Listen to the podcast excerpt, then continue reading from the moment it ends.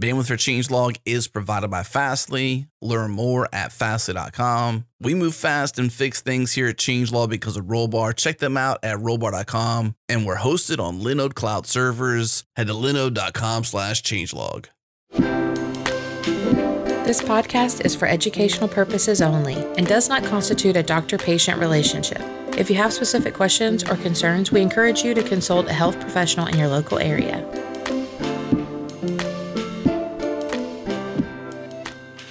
From Changelog Media, this is Brain Science, a podcast for the curious. We're exploring the inner workings of the human brain to understand behavior change, habit formation, mental health, and what it means to be human. It's brain science applied, not just how does the brain work, but how do we apply what we know about the brain to transform our lives. I'm Adam Stacoviak. And I'm Dr. Mireille Reece.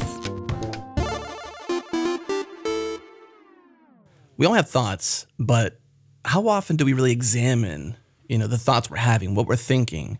You know, everyone thinks every single day, and what we think affects how we feel, how we act, how we behave. But how often are our thoughts distorted, not correct, and just not thinking about what we're thinking about? Yeah. Have you ever considered about the thinker behind the thoughts? Like the Oz, the great Oz. right. Behind yeah. the curtain. Mm, very much so. And it's it's interesting because if I'm not aware of one the thoughts that I actually have, how then would I even begin to evaluate whether or not they're accurate or distorted in Yeah. any form or fashion? I mean, I would just sort of go about my day as if there's nothing wrong with it. It was interesting I was reading some research study, um, and it was talking about exposure as it relates to learning. Like it, we would think that simply exposing yourself to something would result in knowing, and so they did this study to look at fire extinguishers in people's office or workspaces. And so one was this university professor, and they said, "Go find where the nearest fire extinguisher is." closest to you and he goes and looks and was totally stunned to discover that it was immediately outside of his door. And this guy had been a professor for like 30 plus years. And he had no idea that that was, in fact, where the fire extinguisher was. Because obviously there hadn't been a fire. So he didn't need it. So he wouldn't know to go look for it. Right?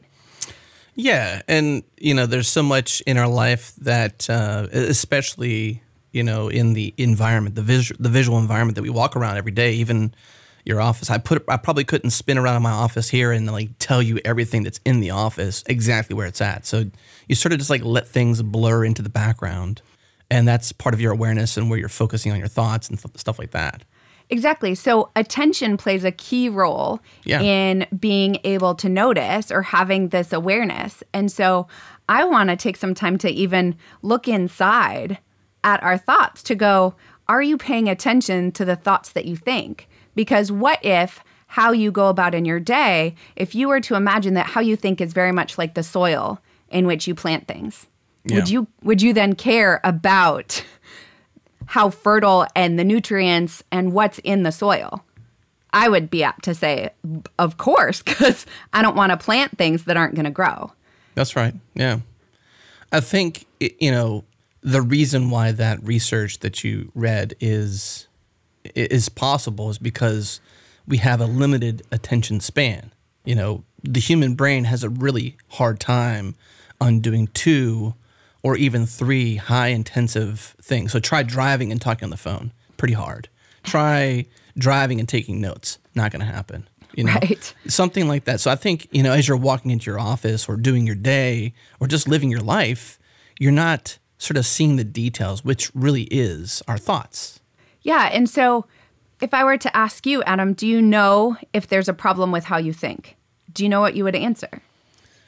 I would want to say, no, I'm perfect. I'm amazing. but I think if I examine them a little bit closer, you know, I would need a frame of reference, you know, Yeah. I would need to know like what is a bad thought? What are, you know, or maladaptive thoughts, as you like to say, not bad or good, but, you know, what are thoughts that are good for me and thoughts that are, you know, sort of generally bad for me? Awesome. Well, so ironically, there's a psychologist years ago who came up with some of these distorted thinking or sort of template for how we look at distorted thoughts. And his name was Aaron Beck. And he came up with 10 cognitive distortions. And I don't want to go through all of these today, but I want to give sort of some of the ones that seem most commonplace and that run the most interference with us doing ourselves well. Because again, at the heart of this, I just want people to optimize for themselves. Like, how do I how does Adam be the best Adam? Yeah. How does Mireille be the best Mireille? And so that starts with being considerate around the soil of my mind. So one of the distortions, so to speak, is catastrophic thinking. And so the word itself sort of gives you an indicator of what that entails, but it really is just imagining the worst case scenario. So it's like Chicken Little, if you know Right. the story. The sky is falling, the sky is falling all the time.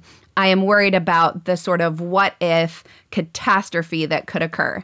And so imagine that there might be some bit of truth in what I'm playing out, but it doesn't mean that the context actually fits. Right.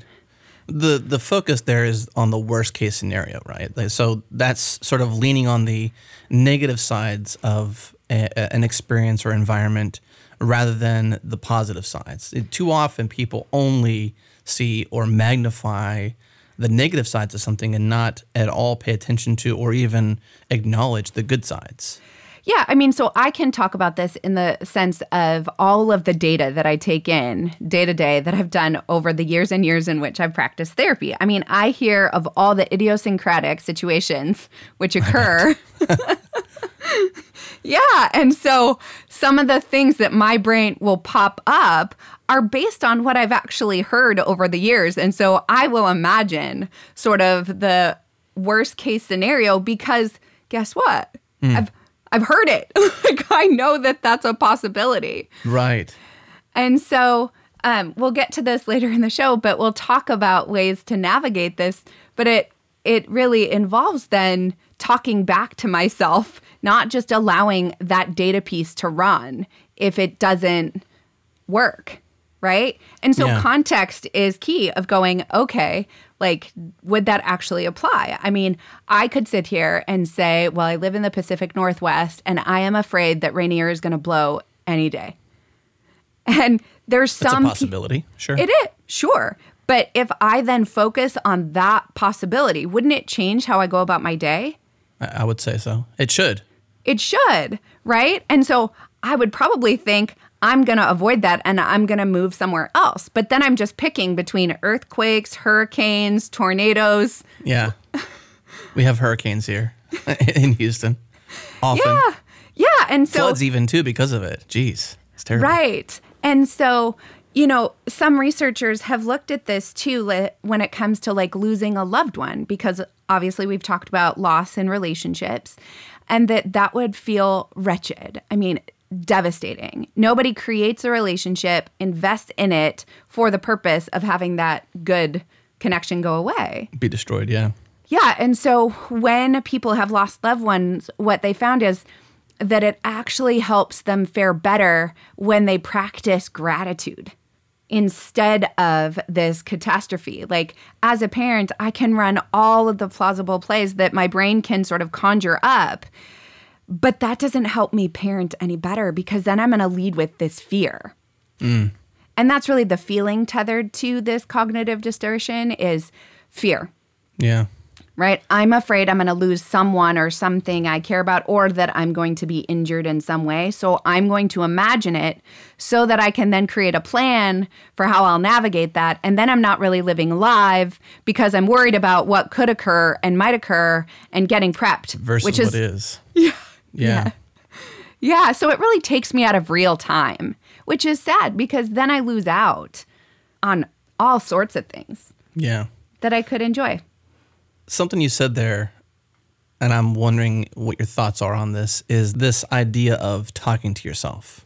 You know, sort of having a relationship with yourself. This, you know, examining and taking stock of your thoughts and the way you think, to me, seems you know, almost like, you know, is somebody crazy, for lack of better terms, for talking to themselves? Like maybe out loud that might seem Yeah. But is it normal to talk to yourself? Is this is that sort of like borderlining on what we're talking about here, like talking to yourself, having having a Yeah. relationship with yourself? No, we all have different aspects to ourselves. And so can that be distorted and, you know, maladaptive? Sure. It would look like at the most extreme form like a dissociative identity disorder. Mm-hmm. Like there's John and Billy Joe and Susie. Like I have all these multiple personalities and it's really just sort of this fragmentation of oneself. Yeah. But for most neurotic individuals, most normal people, we talk to ourselves and we, we refer to that as like internal dialogue.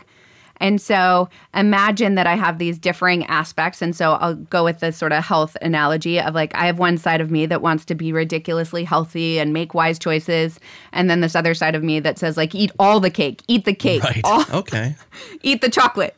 And so I then have this other side of me that is like the mediator between these that goes, hey, you know, we can't be mean to either one of you. Right. like, how do we practice sharing? So, when we have these sort of catastrophic thoughts, that we practice talking back to our brain and saying, like, hey, compassion, compassionate response. Like, I understand that you're feeling really fearful or worried right now, but here's some things you could do to help that. Like, maybe there isn't a possibility that Rainier is probably going to blow today Right. or you know what i'm why don't we be grateful for what we do have and that it hasn't done that yet and look at what you've got to enjoy while you've been living here Right. So you're saying the word we too. So as if it as if it's a, a unison inside. yeah yeah i think of it like a symphony in mm-hmm. that there's different sections so there's woodwind and percussion and we want all of the sounds to come together because Right. that's what makes it beautiful is this sort of you know harmonious sound and so if i try to amputate an aspect of myself and be like you don't get to play like no you fearful little kid side of you you have to shut up and shut down well, that didn't help me do it any better. Now I'm just in trouble and now I feel bad for feeling the way that I do, or now I'm in trouble for thinking what I do in fact think. Yeah.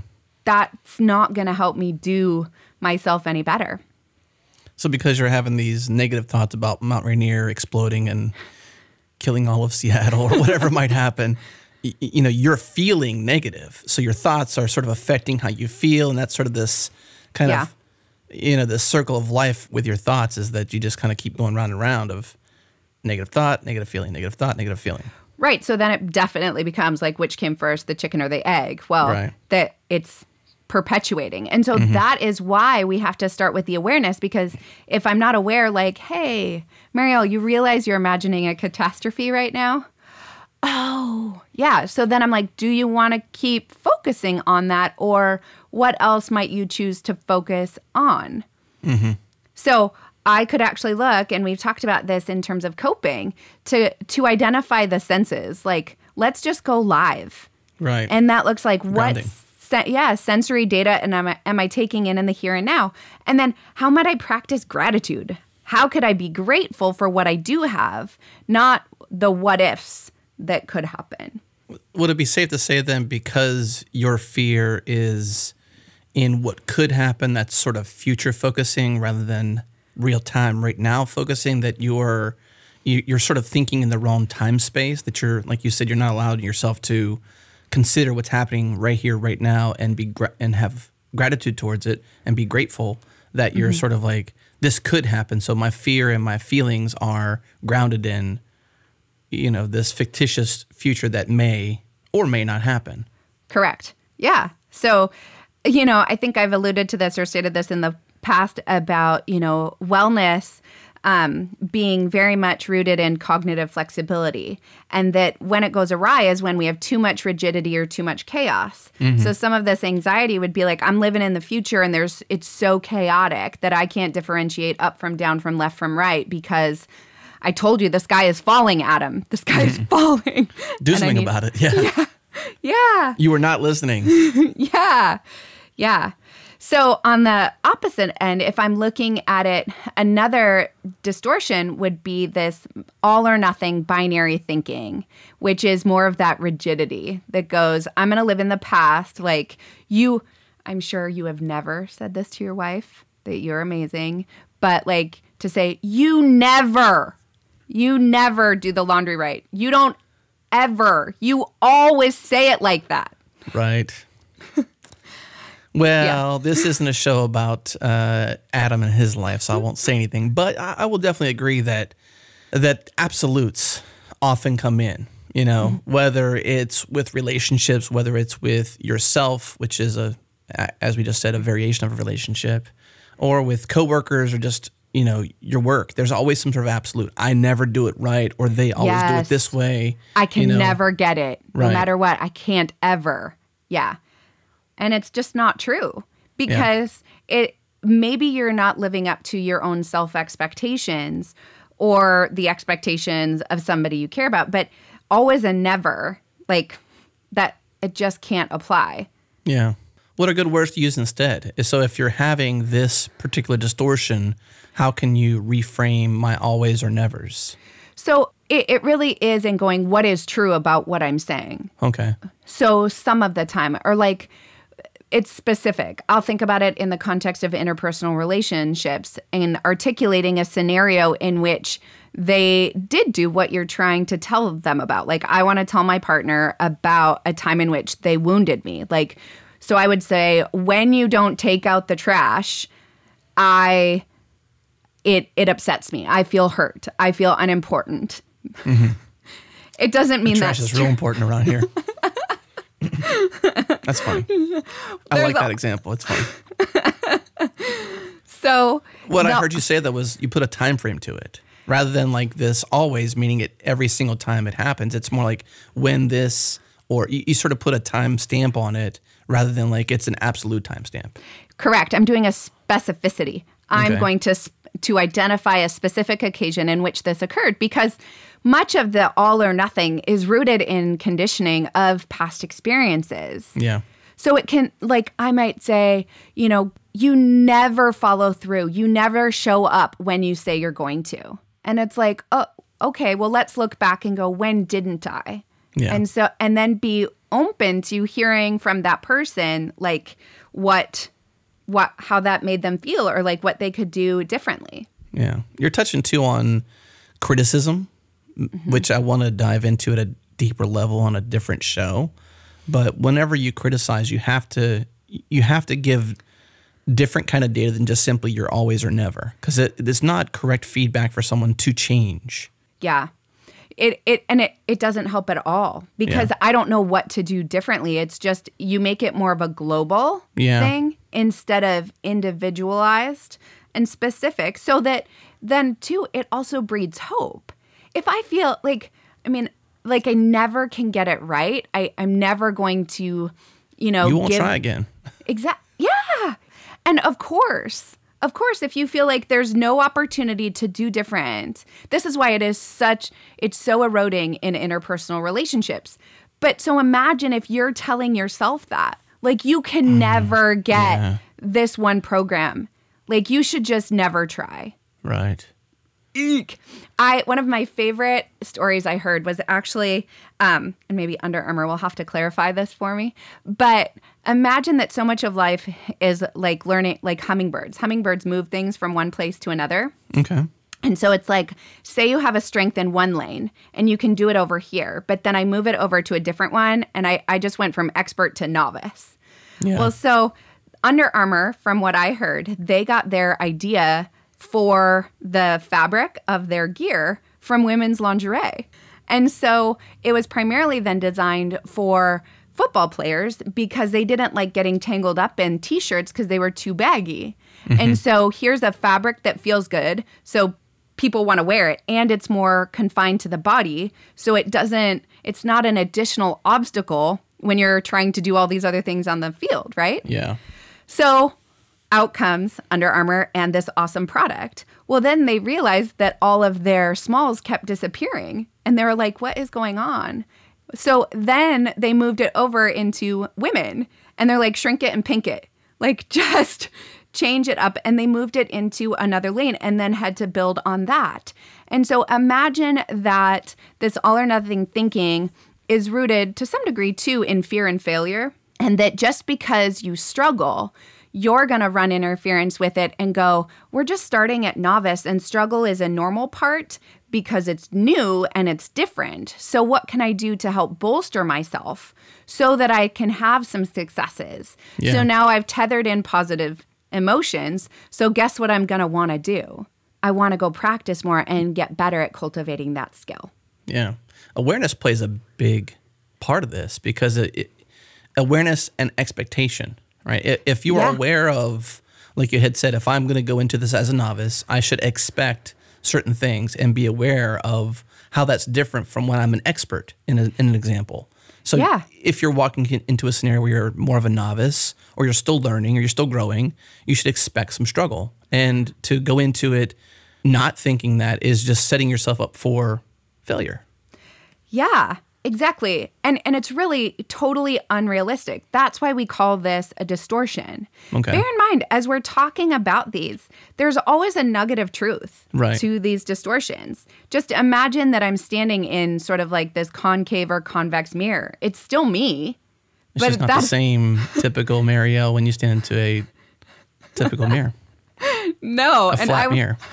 and then I would have a very different self-concept Right. because of that mirror. Isn't that crazy to think about? Well, yeah. I mean, it's well. I think what is interesting to, and I think you did this already, but to you know specifically say it, like there is truth in these distortions, and so you're not, you know, if you're listening to this and you're examining some of the thoughts you're having and saying, "Wow, I'm thinking catastrophically," or "I'm, you know, I'm an all or nothing binary thinker. It has to be this way or that way, and it's always or never, or whatever." That that doesn't mean that you're crazy and that it's not true. There is truth in there but you have to understand what the distortions are of that truth and how those are affecting how you feel. Exactly. And so, with that, I want to talk about the next one, which, listen really close as I say this. Okay. We shouldn't should on ourselves, Okay. right? It's funny to say. I like that. I know, but it's that same thing. I have an external construct and I say, this is what I expect of me, so I should on myself. Right. And just because I maybe I'm good at this over here, then I expect or anticipate that I'm going to be good at it over here when in fact like, oh no, I'm struggling. And so then I start putting in like, what's wrong with you? You should be able to do this. Like Right. and now I just start the berating. Isn't that a source of encouragement though? So at what point does that blur into this distortion? Because like I want to, I say to myself, Adam, you should do these things, and I and I I can examine my thoughts and know they're not distorted in this case, like a distortion, and it's it's like I'm my inner voice, this we we just talked about before, is encouraging. You know, the positive Adam is encouraging the negative Adam. Adam, we should do this. We should do this. When does it blur? Well, it, it already did. Okay. okay, good. Let's let's dive in. because the the issue with a should is that it is an external construct being applied to fit internally. And that doesn't really matter. Like so I would rephrase it or reframe it and say instead of considering it as though it's an encouragement, I would go, "Do you want to?"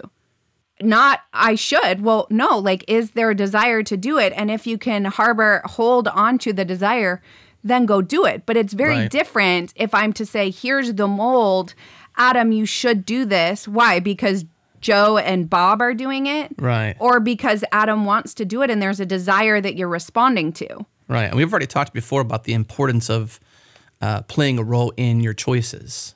So if Yeah. if the choice should seems to be based on what you're saying that uh, the choice is outside of me and I just have to fall in line to the mold rather Right. than being an active participant in choosing.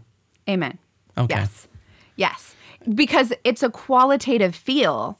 And that's why the should can be, to some people, oppressive. Because I would say, too, that to some degree, personality style, past experiences play a role in this. I mean, you know, I know from my experience in um, sports and athletics, I mean, my coaches weren't always the most kind of individuals.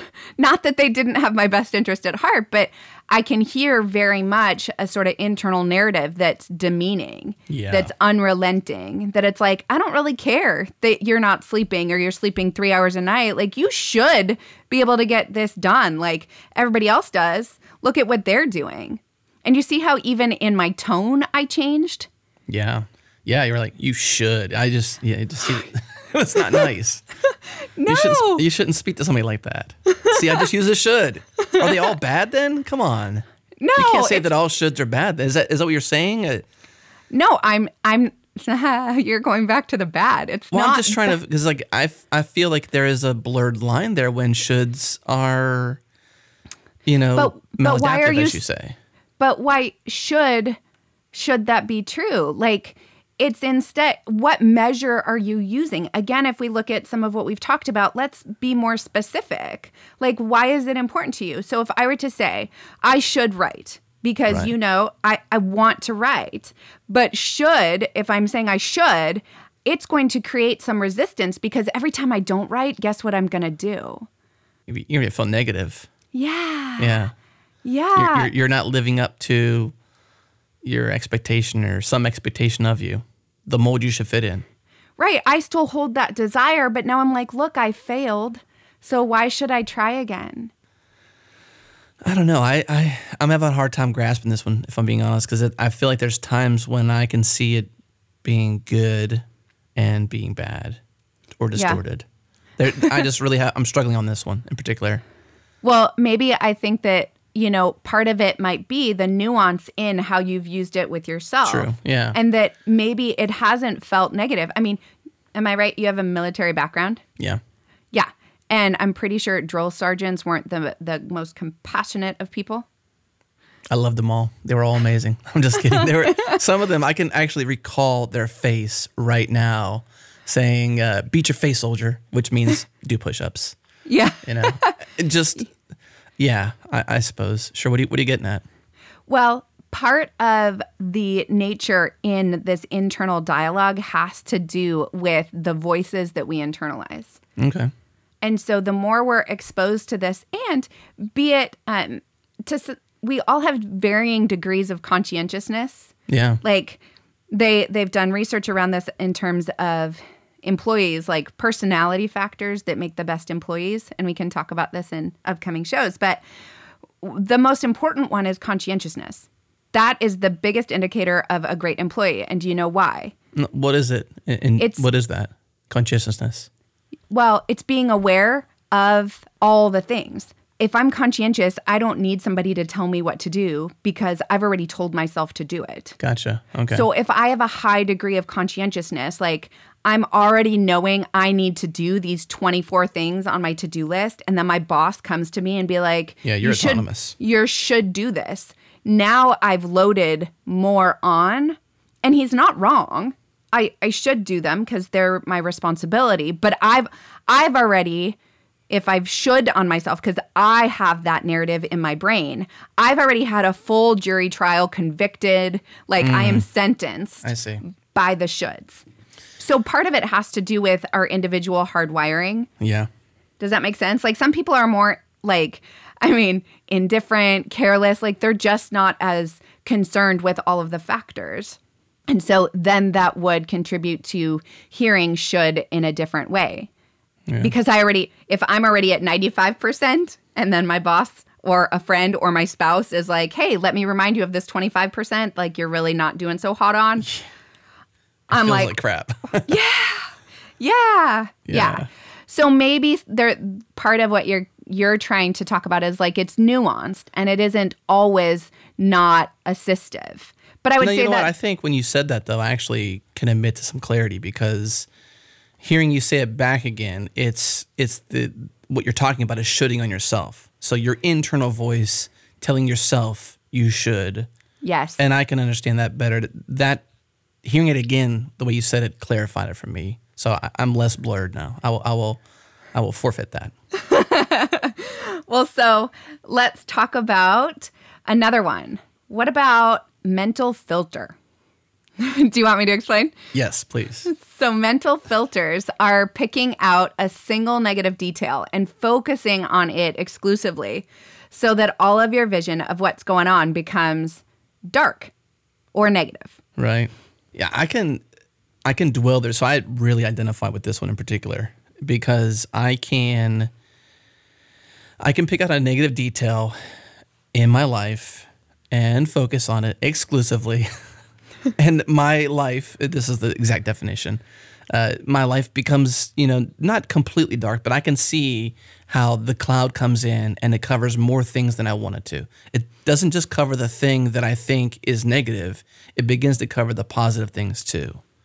You know, Yeah. and then and then I then I start losing sleep, or I you know dwell in my negative thoughts more, or something like that, and this is one that actually gets to me probably more often than I'd like.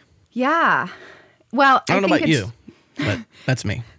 Well, I tend to be, and I, I would say that from my experience, just always wanting to do the best, be my best, sports, grad school, like I I'm always looking for how I can do things better. So it's easy to focus to some degree on the negative. Yeah. Because there's some truth to that. I can do it better or different or just some variation.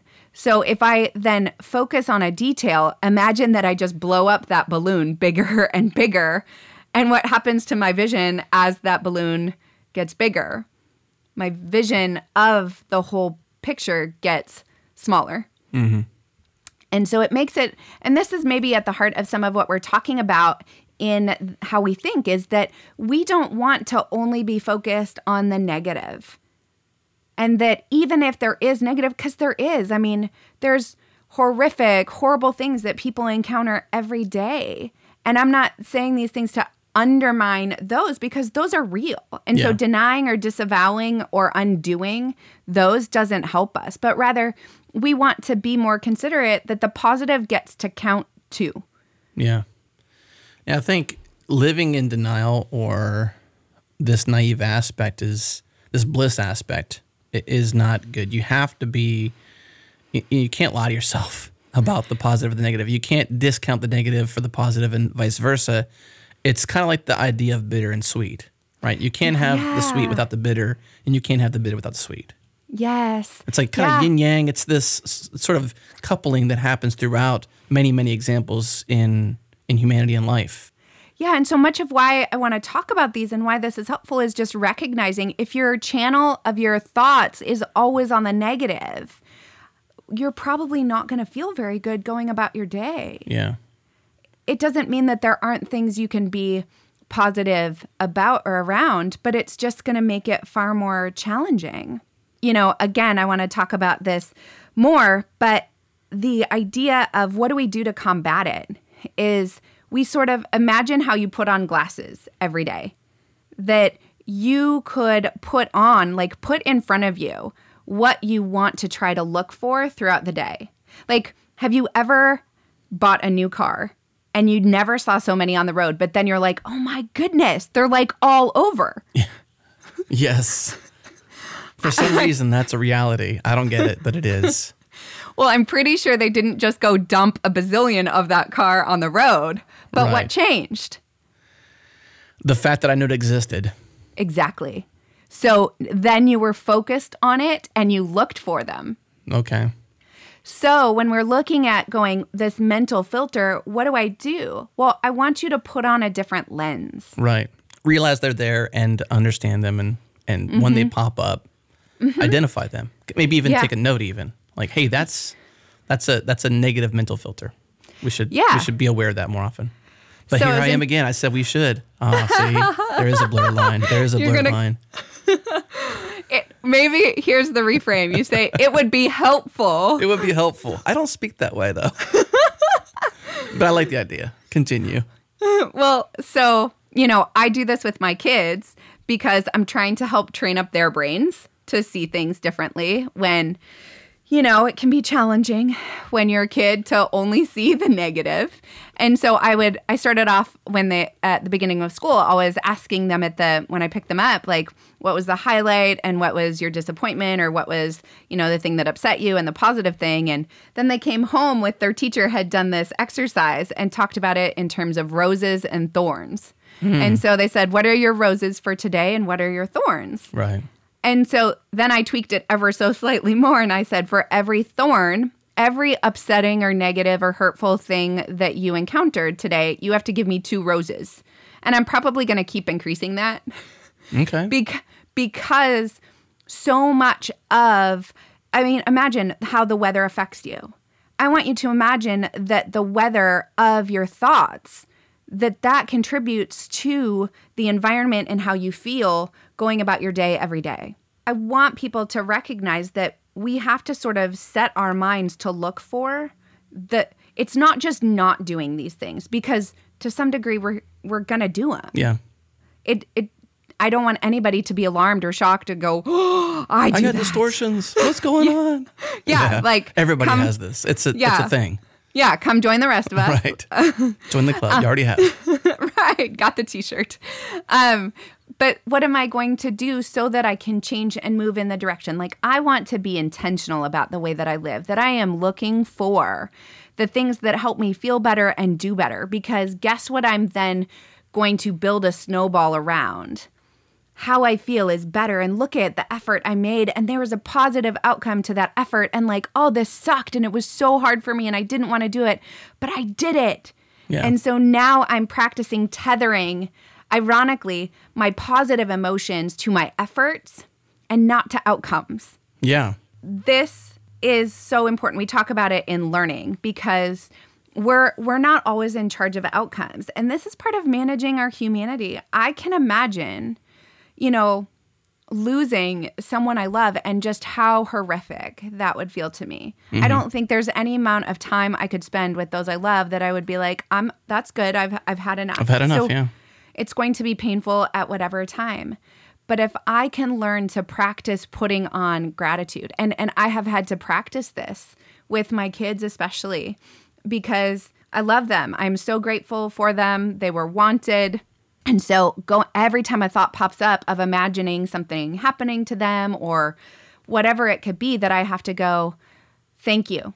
Thank you that I, and as long and as much as it takes in order to change that channel because this is how I'm building a new neural network. Because remember when we talked earlier about neurons that fire together wire together. Yeah. So the more that I think a thought, the more that I'm running that play, my brain automates to that. So I want to practice automating around the positive that I can just see it. Yeah. There's a psychologist who wrote this book some years ago called The Happiness Advantage. His name is Yeah. Shawn Achor, Achor without the N, Anchor without the N. And um, he uh, studied at Harvard and he had this experience which prompted a research study around thoughts. And so he'd been playing Grand Theft Auto all night long and he went out the next morning to go to class and he saw the Cambridge police and he's like, "Oh my gosh, I would get the max amount of points if I stole that police car right now." Oh boy. and he was mortified. He's like, "What? What in me? Like I'm a psych- I'm training to be a psychologist and I'm having these thoughts. Like what the heck?" And so he not to mention that the policeman was in the vehicle. Like and that didn't deter him. So he did this study and had um, students played Tetris for, I forget the length of time, whether it was 48 or 72 hours, but consistently, and then report on their experiences. And what they said is everywhere they went after that, they saw Tetris shapes. They'd go to the grocery store and they're like, if I just flip this cereal box, I'll lose a line. I'll go to the racetrack. If I flip this brick, I'll lose a line. So much of what we focus on is what we feed and then what we see. This is at the heart of why it's so important to be aware of the thoughts behind the thinker. Because of the importance, right? The Yeah. the more you think of something, the more it's going to appear in your life, whether whether it was always there or it's suddenly there, because you know you, you're now having this thought pattern. Mm-hmm. And so, one other thing that I want to talk about in terms of what we can do differently is using the best friend test. Yeah. is going, if I have this thought, would I say this to my friend? For example, with the should. Well, you should be doing that. You should get A's. You shouldn't have any trouble doing that coding. Would I say the same thing to my friend? Yeah. Probably not. Exactly. Like, I guess that so when you say probably not is like is when it's Problematic. yeah. Right, because you're going, there's something, context doesn't fit. Right? And context is so much at the heart. Like we've talked about specificity in saying, look, much of these distortions, all or nothing, catastrophe, it's like they're not rooted in context. They're generalizations or they're, you know, global as opposed to specific. Yeah, they're not And- based on facts. right and we're all different and so i want to to recognize that i am different than everybody else and nobody's had my experiences nobody has my exact genetics all of those things i always find it fascinating with siblings because people were raised in the same house by the same parents but are they the same people or remember the same things No, never never. Never. right. Because different things stand out to us in different ways at different times. But so much of our own indis- experiences that are individual are going to affect not only what we think, but then how we see our world. So, for our listeners, I would say, what what do we take away? What's your next step of of action? So, we talked about four of these sort of cognitive distortions today: catastrophic thinking, shoulds, the all or nothing, and mental filters. So, I would identify, be put. You might even create a little chart and notice just for like track for a day or two when you do these things. Or maybe you're just going to say, I'm going to pick one. I want to mm-hmm. pick shoulds because I'm very aware that I should on myself a lot and just track it. And then what I want you to do is write the alternative you're going to replace it with. So, not just, okay, now I'm aware. I always talk about this with patients in terms of getting better, improving you in your life is twofold there's acknowledging and then there's action. So we're going to acknowledge the thing we're not doing well, where I'm struggling, and then I'm going to identify the action that replaces the thing I don't want to do. Because whenever we're trying to change how we think, we change our neural networks by starvation. So I starve that old thought and I replace it with a new one. It's so much repeal and replace, repeal and replace. I'm going to take away this not helpful way of thinking and I'm going to replace it with a new one. And so I would love to hear from you guys. We got brain science on Slack. You can comment in terms of which distortion you chose and what you're doing differently.